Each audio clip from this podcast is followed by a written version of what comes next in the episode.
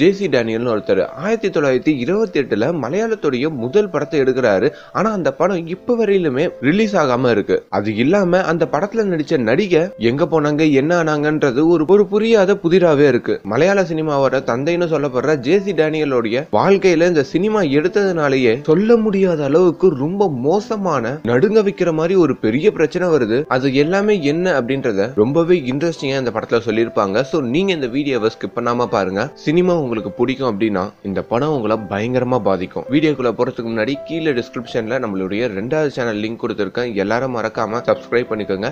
நான் கவின், நீங்க பாக்குறது film by celluloid. Two thousand தேர்ட்டீன்ல ரிலீஸ் ஆன ஒரு மலையாள மூவி தாங்க இது. ஜே சி டேனியலோடைய வாழ்க்கை வரலாற்றை இந்த படமா எடுத்திருப்பாங்க. இந்த படம் தமிழ்லயே ரிலீஸ் ஆயிருக்கு. ஜே சி டேனியல் அப்படின்ற ஒரு நேம்லயே ரிலீஸ் ஆயிருக்கு. என்ன சும்மா ஜே சி டேனியல், யாருப்பா அது அப்படின்ற மாதிரி உங்களுக்கு ஒரு எண்ணம் வரலாம். ஜே சி டேனியல் ஆயிரத்தி தொள்ளாயிரத்தி இருபத்தி எட்டுல கேரளா நாட்டோட ஒரு பகுதியில ஒரு பெரிய பணக்காரர் தாங்க நம்ம ஜே சி டேனியல். அவருக்கு என்னன்னே தெரியல, சினிமா மேல அப்படி ஒரு காதல். அந்த டைம்ல மலையாளத்துல படம் எடுக்கிறதுக்கு ஒருத்தர் கூட இல்லீங்க. அப்பெல்லாம் பேசும் படம் வராது. இந்த மோஷன் பிக்சர் மாதிரி தான் வந்துகிட்டு இருக்கும். அதாவது நம்ம சார்லி சாப்ளின் படத்துல எல்லாம் பார்ப்போம் பாத்தீங்களா, சோ அந்த மாதிரி தான் வந்துகிட்டு இருக்கும். ஆனா அந்த மாதிரி படத்தையே பாம்பேல எடுக்கிறாங்க, மெட்ராஸ்ல எடுக்கிறாங்க. ஆனா கேரளால மட்டும் ஒருத்தரும் ஆரம்பிக்கல. சோ இந்த விஷயம் எல்லாம் நம்ம ஜே சி டேனியல பயங்கரமா பாதிச்சு நம்ம கேரளத்தோடைய முதல் மோஷன் பிக்சரை எடுத்தே ஆகணும் அப்படின்னு சொல்லிட்டு அந்த படம் எடுக்கிறத பத்தி கத்துக்கிறதுக்கு அங்க இருந்து பாம்பே போறாரு. இந்திய சினிமாவோட தந்தைன்னு சொல்லப்படுற பால்கே இருக்காங்க பாத்தீங்களா, அவரை போய் மீட் பண்றாரு. அவர்கிட்டயுமே நான் இது மாதிரி ஒரு படம் எடுக்க போறதாகவும் ப்ரொடக்ஷன் சைட்ல இருந்து என்ன மாதிரியான கஷ்டங்கள்லாம் இருக்கும் அப்படின்னு சொல்லிட்டு உங்ககிட்ட கத்துக்கலான்னு வந்தேன் அப்படின்ற மாதிரியும் சொல்றாங்க.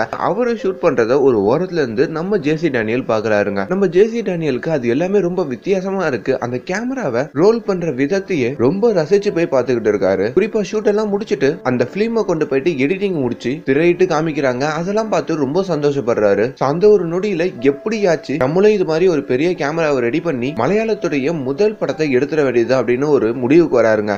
இந்த கனவுகளுடைய தங்களோட ஊருக்கும் வராங்க. அவருடைய ஊர்ல ஒரு கொட்டாய் இருக்குங்க. அதை பார்த்தோன்னு ரொம்ப சந்தோஷப்படுறாங்க. அவங்க ஊர்ல சினிமா எடுக்கிறதுக்கு தாங்க ஆள் இல்ல, ஆனா படம் பார்க்கறதுக்குலாம் நிறைய பேர் இருக்காங்க. சார்லி சாப்ளின் படம்லாம் இருக்கு பாத்தீங்களா, சோ அதெல்லாம் அந்த இடத்துல நிறைய ஓடும். இதுல என்னைக்குன்னா ஒரு நாள் மலையாளத்துடைய முதல் படத்தை ஓட வைக்கணும் அப்படின்ற ஒரு கனவோட அவர் அப்படியே கிளம்பி தன்னோட வீட்டுக்கு போயிட்டு இந்த விஷயத்தெல்லாம் கொண்டு போய் அவங்க மனைவி கிட்டேயே சொல்லிக்கிட்டு இருக்காங்க.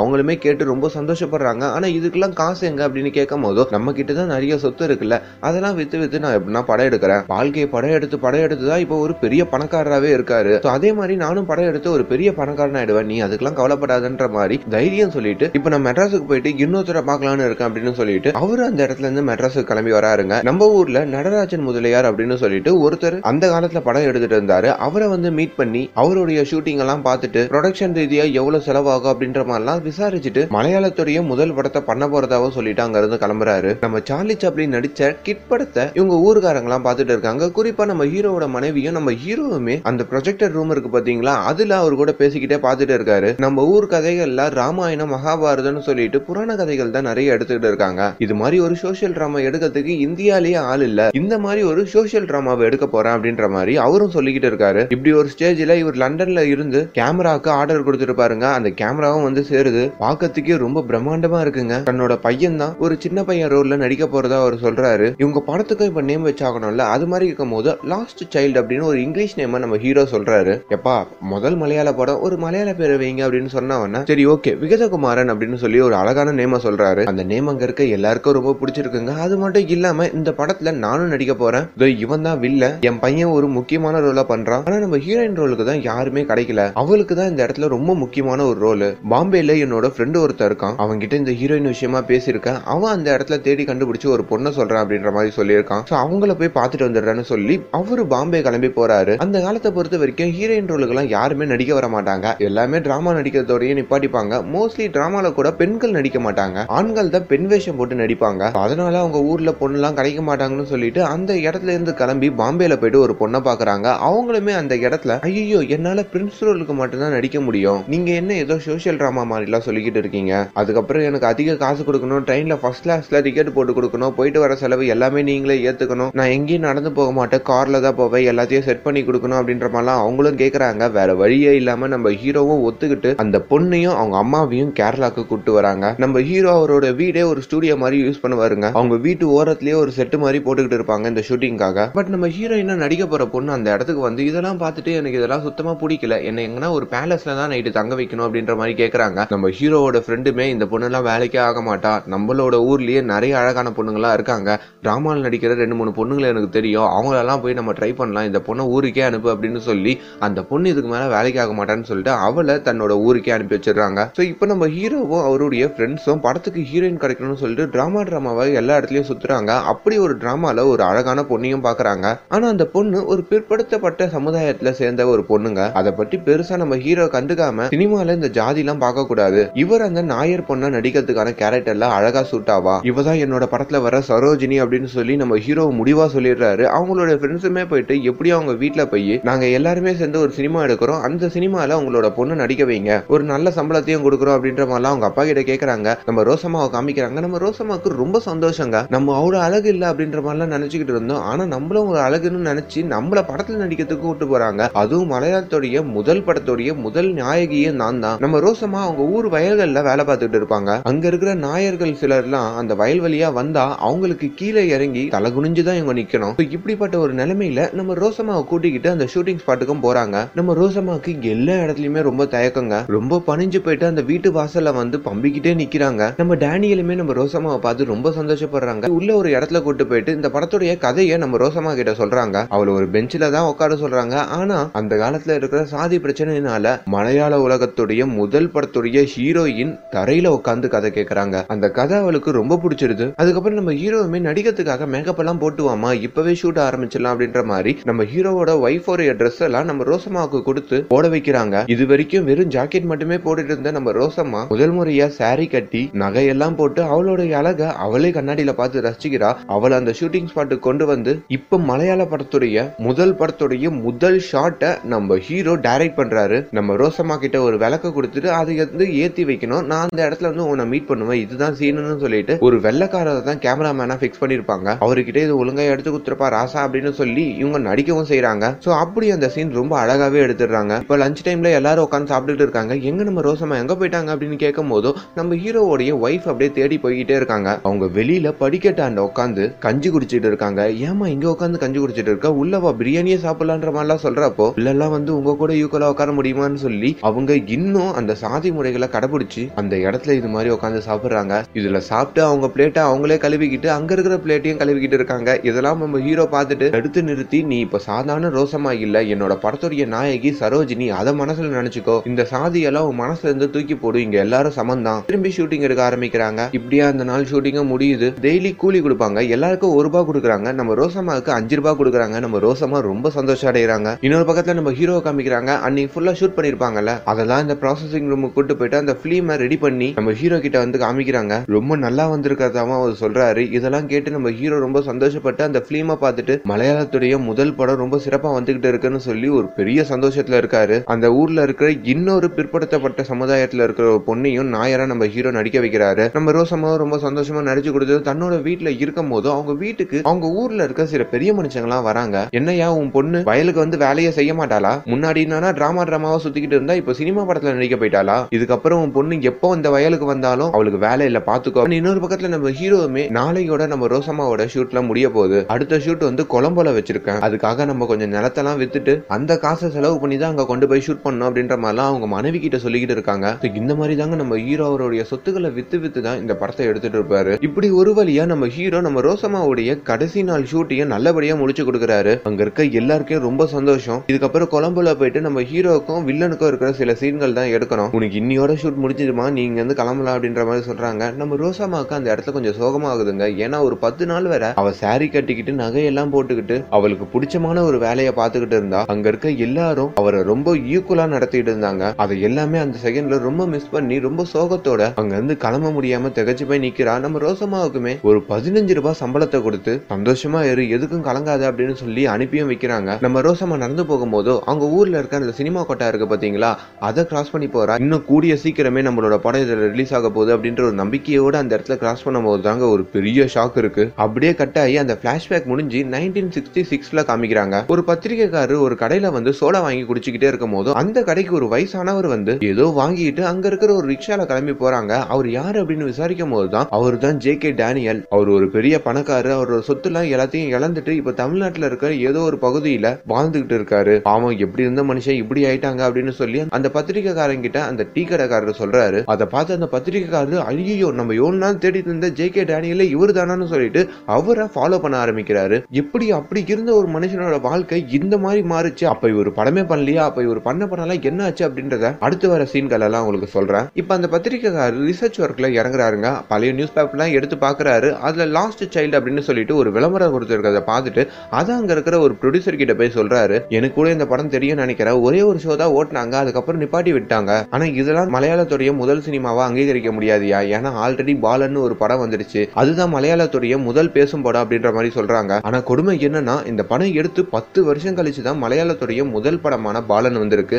நைன்டீன் தேர்ட்டி எயிட்ல தான் அந்த படம் ரிலீஸ் ஆயிருக்கு. ஸோ அந்த பத்திரிகைக்காரருமே இந்த விஷயம் தொடர்பாக என்னதான் ஆச்சு நம்ம டேனியலுக்குன்னு கேட்கறதுக்கு தமிழ்நாட்டில் இருக்கிற அகஸ்டீஸ்வரம் அப்படின்ற ஒரு ஊருக்கு வராருங்க. அங்கேயே வந்து அந்த ஊருக்காரங்கிட்டலாம் டேனியல் இருக்காங்களான்னு விசாரிக்கும் போது அவரு ஒரு பல் டாக்டர். கொஞ்ச நாளைக்கு முன்னாடி எங்க பல்லாம் அவர் தான் பிடிங்கி போட்டாரு, ரொம்ப நல்ல டாக்டர். அவர் வீடு நேரா போய் ரைட்ல திரும்பணுன்ற மாதிரி அவர் வீட்டு அட்ரஸ் எல்லாம் சொல்றாங்க. அவருமே அவரோட வீட்டுக்கு போய் பார்க்கும் போது அந்த இடத்துல டேனியல் ரொம்ப பரிதாபமா படுத்துட்டு இருக்காங்க. அங்க இருக்கிற ஒரு ஆள் வந்து இவர் நல்லா வாழ்ந்த மனுஷன், இவருக்கு மொத்தம் அஞ்சு பசங்க இருக்காங்க. இப்ப கடைசி காலத்துல அந்த அஞ்சு பசங்களுமே இவர் கூட இல்ல. இந்த வீடா ஒரு பெரிய பையனோட வீடு. அதுல ஒரு பகுதியில தான் டேனியல் இப்ப இருக்காரு. அவரு கண் ஆபரேஷன் பண்ணிட்டு படுத்துட்டு இருக்காரு. அவங்களோட வைஃப் தான் நம்ம டேனியலை இப்ப பாத்துக்கிறாங்க. கடைக்கு போறதுல இருந்து எல்லா வேலையும் அவங்க தான் பண்ணிக்கிட்டு இருப்பாங்க. சோ இப்ப ஏதோ மருந்து வாங்கணும்னு சொல்லிட்டு டவுன் வரைக்கும் போயிருக்காங்கன்ற மாதிரி எல்லாம் சொல்லிக்கிட்டு இருக்காங்க. அந்த பத்திரிகைக்காரருமே நம்ம டேனியல் கிட்ட உங்களுடைய முதல் படத்தை பத்தி பேசணும் அப்படின்ற மாதிரி கேக்குறாங்க. அந்த இடத்துல நம்ம டேனியல் ரொம்ப கோவப்பட்டு அதை மட்டும் என்கிட்ட பேச வராதிங்க, நீங்க எங்க இருந்து வெளியே போங்கன்ற மாதிரி ரொம்ப ரஃபா சொல்லிடுறாங்க. அந்த சமயத்துல நம்ம டேனியலோட வைஃப் இருக்காங்க பாத்தீங்களா, அவங்களுமே அந்த இடத்துக்கு வராங்க. அவங்க வந்து கூட அந்த பத்திரிகைக்காரர் தான் நம்ம டேனியல் பார்க்கவே விட மாட்டாரு. அவருமே இந்த அனுபவத்தை எல்லாம் கொண்டு போயிட்டு அவருடைய பத்திரிகையில எழுதவும் செய்யறாரு. அந்த பத்திரிகை ஓரளவுக்கு பப்ளிஷ் ஆகி நிறைய பேருக்கு இந்த விஷயம் தெரிய ஆரம்பிக்குது. நம்மளை பத்தி நல்ல விதமா எழுதியிருக்காருன்னு சொல்லிட்டு அவரை பாக்கிறதுக்கு நம்ம டேனியலை ஒத்துக்கிட்டு வீட்டுக்கு வர சொல்றாரு. இப்ப அப்படியே கட்டாச்சுன்னா திரும்பி பிளாஷ்பேக் போதுங்க. நைன்டீன் டுவெண்ட்டி எயிட்ல ஒரு வழியா நம்ம டேனியல் அந்த படத்தையும் எடுத்து முடிக்கிறாங்க. அவங்க ஊர்ல இருக்கிற அந்த சினிமா கோட்டா இருக்கு பாத்தீங்களா, அதுல அந்த படத்தை ஸ்கிரீன் பண்றாங்க. அந்த ஊர் முழுக்கவே பயங்கரமா விளம்பரம் படுத்தி இன்னைக்கு ஈவினிங் ஆறு மணிக்கு மலையாளத்துடைய முதல் படம் நம்ம ஊர்ல ரிலீஸ் ஆக போகுது அப்படின்ற மாதிரி பயங்கரமா விளம்பரம் படுத்திட்டு இருக்காங்க. நம்ம டேனியல் சந்தோஷத்தோடைய உச்சத்துல இருக்காருங்க. இந்த விஷயமே நம்ம ரோசமாக்கெல்லாம் தெரிய வருது. அவங்களுமே நான் நடிச்ச படம் வந்து ரிலீஸ் ஆக போகுதுன்னு சொல்லி ரொம்ப சந்தோஷப்பட்டு அவங்களும் அந்த தியேட்டருக்கு வேக வேகமா கிளம்பிக்கிட்டு இருக்காங்க.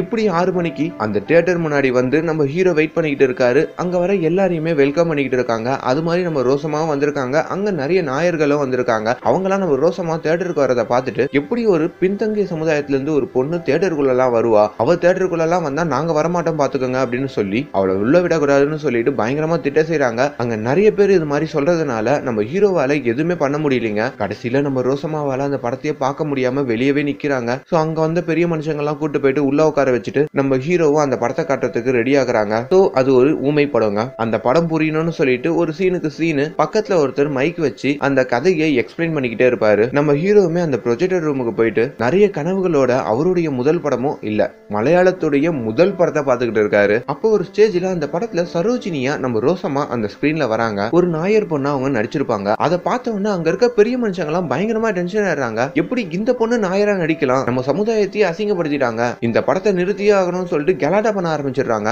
நம்ம டேனியலுக்கு அந்த இடத்துல ஒண்ணுமே புரியல. என்ன இது இப்படிலாம் பிரச்சனை பண்றாங்களேன்னு சொல்லிட்டு அவங்க கிட்ட எல்லாம் போய் சமாதானமா பேசிக்கிட்டு இருக்காங்க. அதெல்லாம் முடியாதியா, நீ நம்ம குலத்தையும் அசிங்கப்படுத்திட்ட. அந்த இடத்துல நம்ம ரோசமா வெளியே நின்றுட்டு இருக்காங்க. அடுத்த ஷோ பாக்கலான்ட்டு அவங்கள அடுத்த ஷோ கூட பார்க்க விடாம அவரை துரத்தி துரத்தி அடிக்க ஆரம்பிக்கிறாங்க. அதுல பயந்து நம்ம ரோசமா அவளோட வீட்டுக்கே வந்துடுறான். வீட்டுக்கு வந்ததுக்கு அப்புறம் கூட மேல் சாதிக்காரங்களாம் சில பேர் வந்து நம்ம ரோசமாவுடைய குடிசையை கொளுத்த செய்யறாங்க. அதுல பயந்து போய் நம்ம ரோசமா ஏதோ கண்காண இடத்துக்கு ஓடி போயிடுறாங்க. நீங்க நினைச்சு பாருங்க, மலையாளத்துடைய முதல் நாயகியான ரோசம்மா அவ நடிச்ச ஒரு சீனை கூட பார்க்க முடியாம ஏதோ ஒரு கண்காணாத இடத்துக்கு ஓடி போறான். இப்ப அப்படியே நிகழ்காலத்தை காமிக்கிறாங்க. அந்த பத்திரிகைக்காரர் வந்து நம்ம டேனியலை மீட் பண்றாங்க. நம்ம டேனியலுமே அவர்கிட்ட வந்து ரொம்ப நன்றி, என்னை பத்தி மேகசின்ல நல்ல விதமா எழுதியிருக்கன்ற மாதிரி ரொம்ப நல்லாவே பேசிக்கிட்டு இருக்காரு. இப்ப செம்மின்னு ஒரு படம் நூறு நாட்கள் மேல ஓடி நேஷனல் அவார்டையும் வாங்கி குவிச்சிட்டு இருக்கு அப்படின்ற மாதிரி அந்த பத்திரிகைக்காரர் நம்ம டேனியல் கிட்ட சொல்லிக்கிட்டு இருக்காங்க. நம்ம டேனியல் அதுக்கு ஜஸ்ட் ஒரு ஸ்மைல் மட்டும் பண்றாரு. அதுக்கப்புறம் அந்த ரோசம்மா என்னதான் ஆனாங்க அப்படின்னு கேட்கும் போதோ எனக்கு ஷியோரா தெரியல, ஆனா என்னோட ஃப்ரெண்டு வந்து இந்த விஷயத்த சொன்னா, அவ அந்த இடத்துல இருந்து நாகர்கோயிலுக்கு ஓடி போயிருக்கா. அந்த இடத்துல வந்து டிரைவர் யாரோ அவளை அந்த இடத்துல இருந்து கூட்டு போயிருக்காங்க. அதுக்கப்புறம் அந்த டிரைவரையே கல்யாணம் பண்ணிக்கிட்டு அவளுடைய பேரை மாத்திக்கிட்டு ஏதோ ஒரு ஊர்ல இருக்கிறதா அப்போ என்னோட ஃப்ரெண்டு வந்து சொன்னா, அது எந்த அளவுல உண்மைன்னு எனக்கு சத்தியமா தெரியல, ஆனா அந்த பொண்ணோட வாழ்க்கையை நானே அழிச்சிட்டேன், அதுதான் எனக்கு ரொம்ப கஷ்டமா இருக்குன்ற மாதிரிலாம் நம்ம டேனியல் அங்க ரொம்ப ஃபீல் பண்ணி சொல்லிட்டு இருக்காங்க. அந்த படம் ஃபெயிலியருக்கு அப்புறம் நீங்க வேற எங்கேயுமே ஸ்கிரீன் பண்ணலையா, வேற தியேட்டரே கிடைக்கலையான்ற மாதிரி கேட்கும் போதோ நிறைய தியேட்டர்ல போய் ஸ்கிரீன் பண்ண பார்த்தேன், ஆனா எல்லா தியேட்டர்லயுமே பிரச்சனை பண்ணிக்கிட்டே இருந்தாங்க. அதுக்கப்புறம் கேரளா முழுக்கவே எங்கேயுமே என்னால ஸ்கிரீன் பண்ண முடியல, அது இல்லாம என்னோட காசு எல்லாத்தையுமே நான் இழந்துட்டேன், என்கிட்ட ஒண்ணுமே இல்லாத ஒரு பர்சனா ஆயிட்டேன். அதுக்கப்புறம் நானும் என்னோட பொண்டாட்டியா அந்த வீடெல்லாம் காலி பண்ணிக்கிட்டு ஒரு சின்ன வீட்டுல வந்துதான் குடியிருந்தோம். ரொம்ப வறுமையில இருந்தோம், சினிமா கனவெல்லாம் தொலைச்சிட்டு நான் ரொம்ப கஷ்டத்தோட அந்த இடத்துல இருந்தேன். மலையாளத்துடைய முதல் சினிமா அந்த பிலிம் பெட்டிலேயே முடங்கி போச்சுன்ற மாதிரி அவர் கண்கலங்கி சொல்றாரு. அதுக்கப்புறம் காலங்கள் போக நான் மெட்ராஸ்ல போய் டென்டிஸ்டுக்கு படிச்சுட்டு வந்தேன், ஒரு சின்ன கிளினிக் மாதிரியே வச்சேன். அதுக்கப்புறம் கொஞ்சம் கொஞ்சமா பினான்சியல்ல நாங்க கொஞ்சம் ஸ்ட்ராங் ஆகிட்டே வந்தோம், ஒரு நல்ல வீடும் கட்டணும், ஒரு கௌரவமான பொசிஷனுக்கு நாங்க வந்தோம். அந்த மாதிரி ஒரு கட்டத்துல தான் என்னோட கிளினிக்கு பல்லு புடுங்கணும்னு சொல்லிட்டு தமிழுடைய super star P U Chinnappa வந்தாரு. அவர் அந்த இடத்துல என்ன பத்தி எல்லா டீட்டெயிலும் கேட்டு ரொம்பவும் கலங்கி போய், நீ இதுக்கப்புறம் வைத்தியெல்லாம் பார்க்க கூடாது, நீ வந்து படம் எடுக்கணும், மெட்ராஸுக்கு வா, நம்ம ரெண்டு பேரும் சேர்ந்து படம் பண்ணலான்னு என்ன கூப்பிட்டாரு. நானும் காசெல்லாம் செலவு பண்ணி என்னோட காசெல்லாம் இன்வெஸ்ட் பண்ணி அவரை போய் பார்த்தேன், ஆனா அவரும் அவர் கூட இருக்கவங்களும் என்னை ஏமாத்திட்டாங்க. அப்படி ஏமாத்தினதுல திரும்பி நடுத்தருக்கு வந்து நின்றுட்டேன். ரொம்ப கஷ்டப்பட்டு என்னோட பசங்க எல்லாம் ஏதோ படிக்க வச்சு இப்ப இந்த நிலைமையில இருக்கேன், படிக்க வச்சதுக்கு அப்புறம் என்னோட பசங்களே என்னை விட்டு போயிட்டாங்க அப்படின்ற விஷயத்தெல்லாம் ரொம்ப கண்கலங்கி சொல்றாங்க. சரிங்க ஐயா, உங்களை பத்தி நான் கவர்மெண்ட்ல சொல்லி உங்களுடைய படம் தான் ஃபர்ஸ்ட் எடுத்த படம் அப்படின்னு சொல்லி ஒரு நல்ல அவார்டையும் வாங்கி கொடுக்குறேன், உங்க படத்துடைய பிலிம் எங்களுக்கு வேணும், அந்த பிலிம் எல்லாம் எங்க வச்சிருக்கீங்க அப்படின்னு கேட்கும் போதும், அந்த பிலிம் எல்லாம் காணாம போயிடுச்சுப்பா, இப்போதைக்கு என்கிட்ட எதுவுமே இல்ல, கொஞ்சம் இரு, என்னோட வீட்டுல ஒரு பொருளை வச்சிருக்கேன்னு சொல்லிட்டு அவங்க வீட்டுல அந்த படத்தை ரிலீஸ் பண்ணும் போது ஒரு நோட்டீஸ் மாதிரி ஒட்டிருப்பாங்க. அந்த நோட்டீஸும் அந்த படம் எடுக்கும் போது ஷூட்டிங் ஸ்பாட்ல ஒரு போட்டோ எடுத்திருப்பாங்க, அந்த போட்டோவும் அந்த பத்திரிகைக்காரர்கிட்ட கொடுத்து இதுதான் என்கிட்ட இருக்கு, இதை வச்சு எதனா பண்ண முடியும்னா பண்ணிட்டு வா அப்படின்ற மாதிரி அவர் சொல்றாரு. இந்த விஷயத்தை கொண்டு போயிட்டு அந்த பத்திரிகைக்காரன் நிறைய பேரை மீட் பண்ணி பேசுறாங்க. பட் எல்லாருமே வந்து பிலிம் வேணும், பிலிம் இல்லாம இந்த படத்தை அப்ரூவ் பண்ண முடியாது, அது இல்லாம இந்த படம் சைலண்ட் படம் வேற சொல்றீங்க, சைலண்ட் படத்துக்கு லாங்குவேஜே இல்ல, அது எப்படி நம்மளோட மலையாள படம்னு சொல்ல முடியும்ன்ற மாதிரி கேட்கும் போதோ, சாப்ளினும் சைலண்ட் படம் தான் பண்ணாங்க, அது எப்படி இங்கிலீஷ் படம் அவங்க சொந்தம் கொண்டாடிக்கலையா, அது மாதிரி தான் இதுவும் நம்ம மலையாள படம் தான், நம்ம ஊர் கதையை தான் அவர் எடுத்திருக்காருன்ற மாதிரி நிறைய வாதாட செய்யறாரு. இப்படியே இந்த விஷயத்துக்காகவே ஒரு நாலஞ்சு வருஷம் அந்த பத்திரிகைக்காரர் எல்லாரையும் பாக்குறாரு, சரியான ஆதாரம் இல்ல, இந்த படத்துக்கு பிலிம் ரீல் இல்லன்னு சொல்லி எல்லாரும் அவாய்ட் பண்ணி அவாய்ட் பண்ணி அனுப்பிடுறாங்க. இப்படி ஒரு கட்டத்துல என்னைக்குன்னா நம்மளுடைய ஃபர்ஸ்ட் படம் ரிலீஸ் ஆயிடாதா, அதை மக்கள் எல்லாரும் பாத்திர மாட்டாங்களா, நம்மளை பாராட்டிட மாட்டாங்களான்ற ஒரு சோகத்திலேயே நம்ம டேனியல் படுத்த படிக்கவே ஆடுறாரு. அவருடைய கடைசி நேரத்துல இருக்காரு. அப்ப அங்க ஏதோ ஒரு நிழல் மாதிரி அசைஞ்சுக்கிட்டே இருக்கு. அவங்க பொண்டாட்டி கிட்ட என்னுடைய விகதகுமாரன் படம் ஸ்கிரீன் ஆகிட்டு இருக்கு, அங்க பாரு எவ்வளவு அழகா இருக்கு, எல்லாரும் என்ன பாராட்டிக்கிட்டு இருக்காங்கன்ற மாதிரி ஒரு ஏக்கத்தோடைய நம்ம டேனியல் அந்த இடத்தை இறந்தே போறாருங்க. அவங்க மனைவிக்கே அந்த இடத்துல என்ன பண்றதுன்னு புரியல. கடைசி வரைக்கும் அவருடைய கனவு நிறைவேறாம அவருடைய படம் ஸ்கிரீன் ஆகாம யாருக்கும் தெரியாமயே இந்த மனுஷன் இறந்து போயிட்டாருன்னு சொல்லிட்டு ரொம்ப கஷ்டப்படுறாங்க. சோ இந்த எல்லா சம்பவங்களும் ஆயிரத்தி தொள்ளாயிரத்தி எழுபத்தி அஞ்சுல நடக்குதுங்க. இப்போ ஒரு இருபத்தஞ்சு வருஷம் கழிச்சு ரெண்டாயிரத்துல காமிக்கிறாங்க. மோகன்லால் படம் ரிலீஸ் ஆயிருக்கு, ஊரே திருவிழா கோலத்துல இருக்கு. அந்த மாதிரி ஒரு கட்டத்துல பஸ்ல நம்ம டேனியலோட பையன் ஏதோ ஒரு இடத்துக்கு போயிட்டு இருக்காங்க. அந்த ஏதோ ஒரு இடம் எதுவும் இல்லைங்க, கேரள அரசு சார்பா டேனியல் தான் முதல் படத்தை எடுத்தாரு அப்படின்னு சொல்லிட்டு அனௌன்ஸ் பண்ணிட்டு இருக்காங்க. அந்த சிறப்பு விழாக்காக தான் நம்ம டேனியலோட பையன் அந்த இடத்துக்கு போயிட்டு இருக்காரு. இந்த பத்திரிகைக்காரருமே ரொம்ப போராடிதான் இந்த விஷயத்த பண்ண வச்சிருப்பாரு. நம்ம டேனியல் செத்து இருபத்தஞ்சு வருஷத்துக்கு அப்புறம் அவருடைய பேரும் புகழும் எல்லாருக்கும் தெரிய வச்சு அந்த பத்திரிகைக்காரர் ரொம்ப சந்தோஷமா எல்லாருக்கிட்டையும் பேசிக்கிட்டு இருக்காங்க. இந்த இடத்துல இன்னும் சிறப்பு சேர்க்கறதுக்காக நம்ம டேனியலோட பையனையே பேச அழைக்கலாம்னு சொல்லிட்டு அவரை இன்வைட் பண்ணிட்டு அவர் போய் அமைதியா உட்காந்துக்கிறாரு. அந்த இடத்துக்கு வந்து நம்ம டேனியலோட பையன் ஒரு உருக்கமான ஒரு விஷயத்த சொல்றாருங்க. இந்த கைத்தட்டு பாராட்டெல்லாம் பார்க்கும் போது எனக்கு ரொம்ப கஷ்டமா இருக்கு, ஏன்னா நான் தான் மலையாள சினிமாவுடைய முதல் படத்தையே அழிச்சவன் அப்படின்ற மாதிரி அந்த இடத்துல தான் ஒரு விஷயத்த ஓபன் பண்றாரு. என்னன்னா, நான் தான் என்னோட குடும்பத்துல பிறந்த அஞ்சாவது பையன். நான் பிறக்கும் போதோ என்னோட அப்பா ஒரு ஃபெயிலியர் மேன், அவர் சினிமாலாம் எடுத்து ஒரு பெரிய லாஸ்ல இருந்தாரு. அவர் சினிமா எப்படி எடுத்தாருல எனக்கு எந்த ஒரு விஷயமும் தெரியாது, எப்ப பார்த்தாலும் ரொம்ப சோகமாவே இருப்பாரு. அப்படி ஒரு நாள் அந்த ஃபிலிம் ரோல் எல்லாம் எடுத்து நான் விளையாடிக்கிட்டே இருக்கும் போதோ அது சும்மா ஏதோ ஒரு அவசரத்துல அங்க இருக்கிற ஒரு மெழுகுவத்தில கொளுத்தி விட்டுட்டேன். அதுல அந்த ஃபிலிம் எல்லாமே எரிஞ்சு நாசமா போயிடுச்சு. இதுல அதிர்ச்சியான விஷயம் என்னன்னா, இது எல்லாமே மொட்டை மாடியில இருந்து எங்க அப்பா பாத்துக்கிட்டே தான் இருந்தாரு. அவர் பாத்துக்கிட்டு இருந்து கூட அதை தடுக்கவே இல்லை. அவருக்கு அப்பவே தெரிஞ்சிருக்கு நம்மளோட பிலிம் யாரும் மதிக்க மாட்டாங்க, அது இருக்கிறதோ ஒண்ணுதான் இல்லாம இருக்கிறதோ ஒண்ணுதான், எப்படியோ தன்னோட பையன் கையாலேயே அது எல்லாமே போட்டுமேன்னு சொல்ற மாதிரி அவர் நினைச்சிருக்கலாம். ஆனா நான் அந்த தப்ப பண்ணிருக்க கூடாதுன்ற மாதிரி ரொம்ப கண்கலங்கி சொல்றாங்க. இதை பார்த்தாங்க இருக்க எல்லாரும் ரொம்ப ஷாக் ஆகுறாங்க. இப்படி ஒரு உருக்கத்தோட இந்த படத்தோட கதையை முடிக்கிறாங்க. ஆமாங்க, மலையாளத்துடைய முதல் படம் ரிலீஸ் ஆகாததுக்கு முக்கியமான காரணம் அந்த படத்துடைய பிலிமையே எரிச்சிருக்காங்க. அந்த படத்தை ஒரே ஒரு வாட்டி தான் ஸ்கிரீன் பண்ணாங்க, அதுவும் முழுசா ஸ்கிரீன் பண்ண முடியல. அதுக்கப்புறம் ரெண்டு மூணு இடத்துல எல்லாம் ஸ்கிரீன் பண்ணும் போதும் ஆரம்பத்திலேயே பிரச்சனை வந்ததுனால நம்ம டேனியலோட கனவு படமா மட்டுமே அது இடத்துல போயிடுச்சுங்க. பட் இருந்தாலும் ஆயிரத்தி தொள்ளாயிரத்தி இருபத்தி எட்டுலயே ஒரு மோஷன் பிக்சர் எடுத்ததுனால அதனால நம்ம டேனியல் பேர்ல இப்போ கேரளா அரசு ஒரு அவார்டையே கொடுத்துட்டு இருக்காங்க. ஆனா என்ன ஒரு சோகம்னா, நம்ம டேனியல் உயிரோட இருக்கிறவரை அவரை ஒரு கலைஞனா கூட மதிக்காம தமிழ்நாட்டுல இருக்கிற ஏதோ ஒரு ஓரத்துல இறந்தே போயிருக்காரு.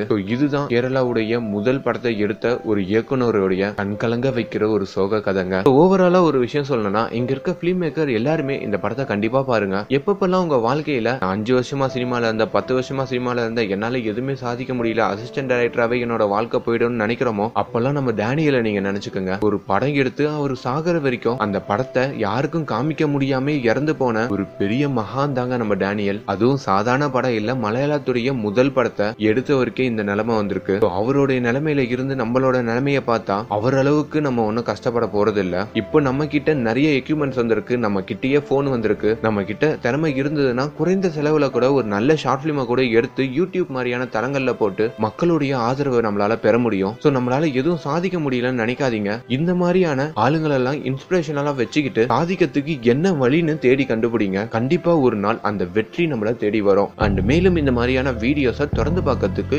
எஃப்லிம்பையை சப்ஸ்கிரைப் பண்ணுங்க. Thank you so much.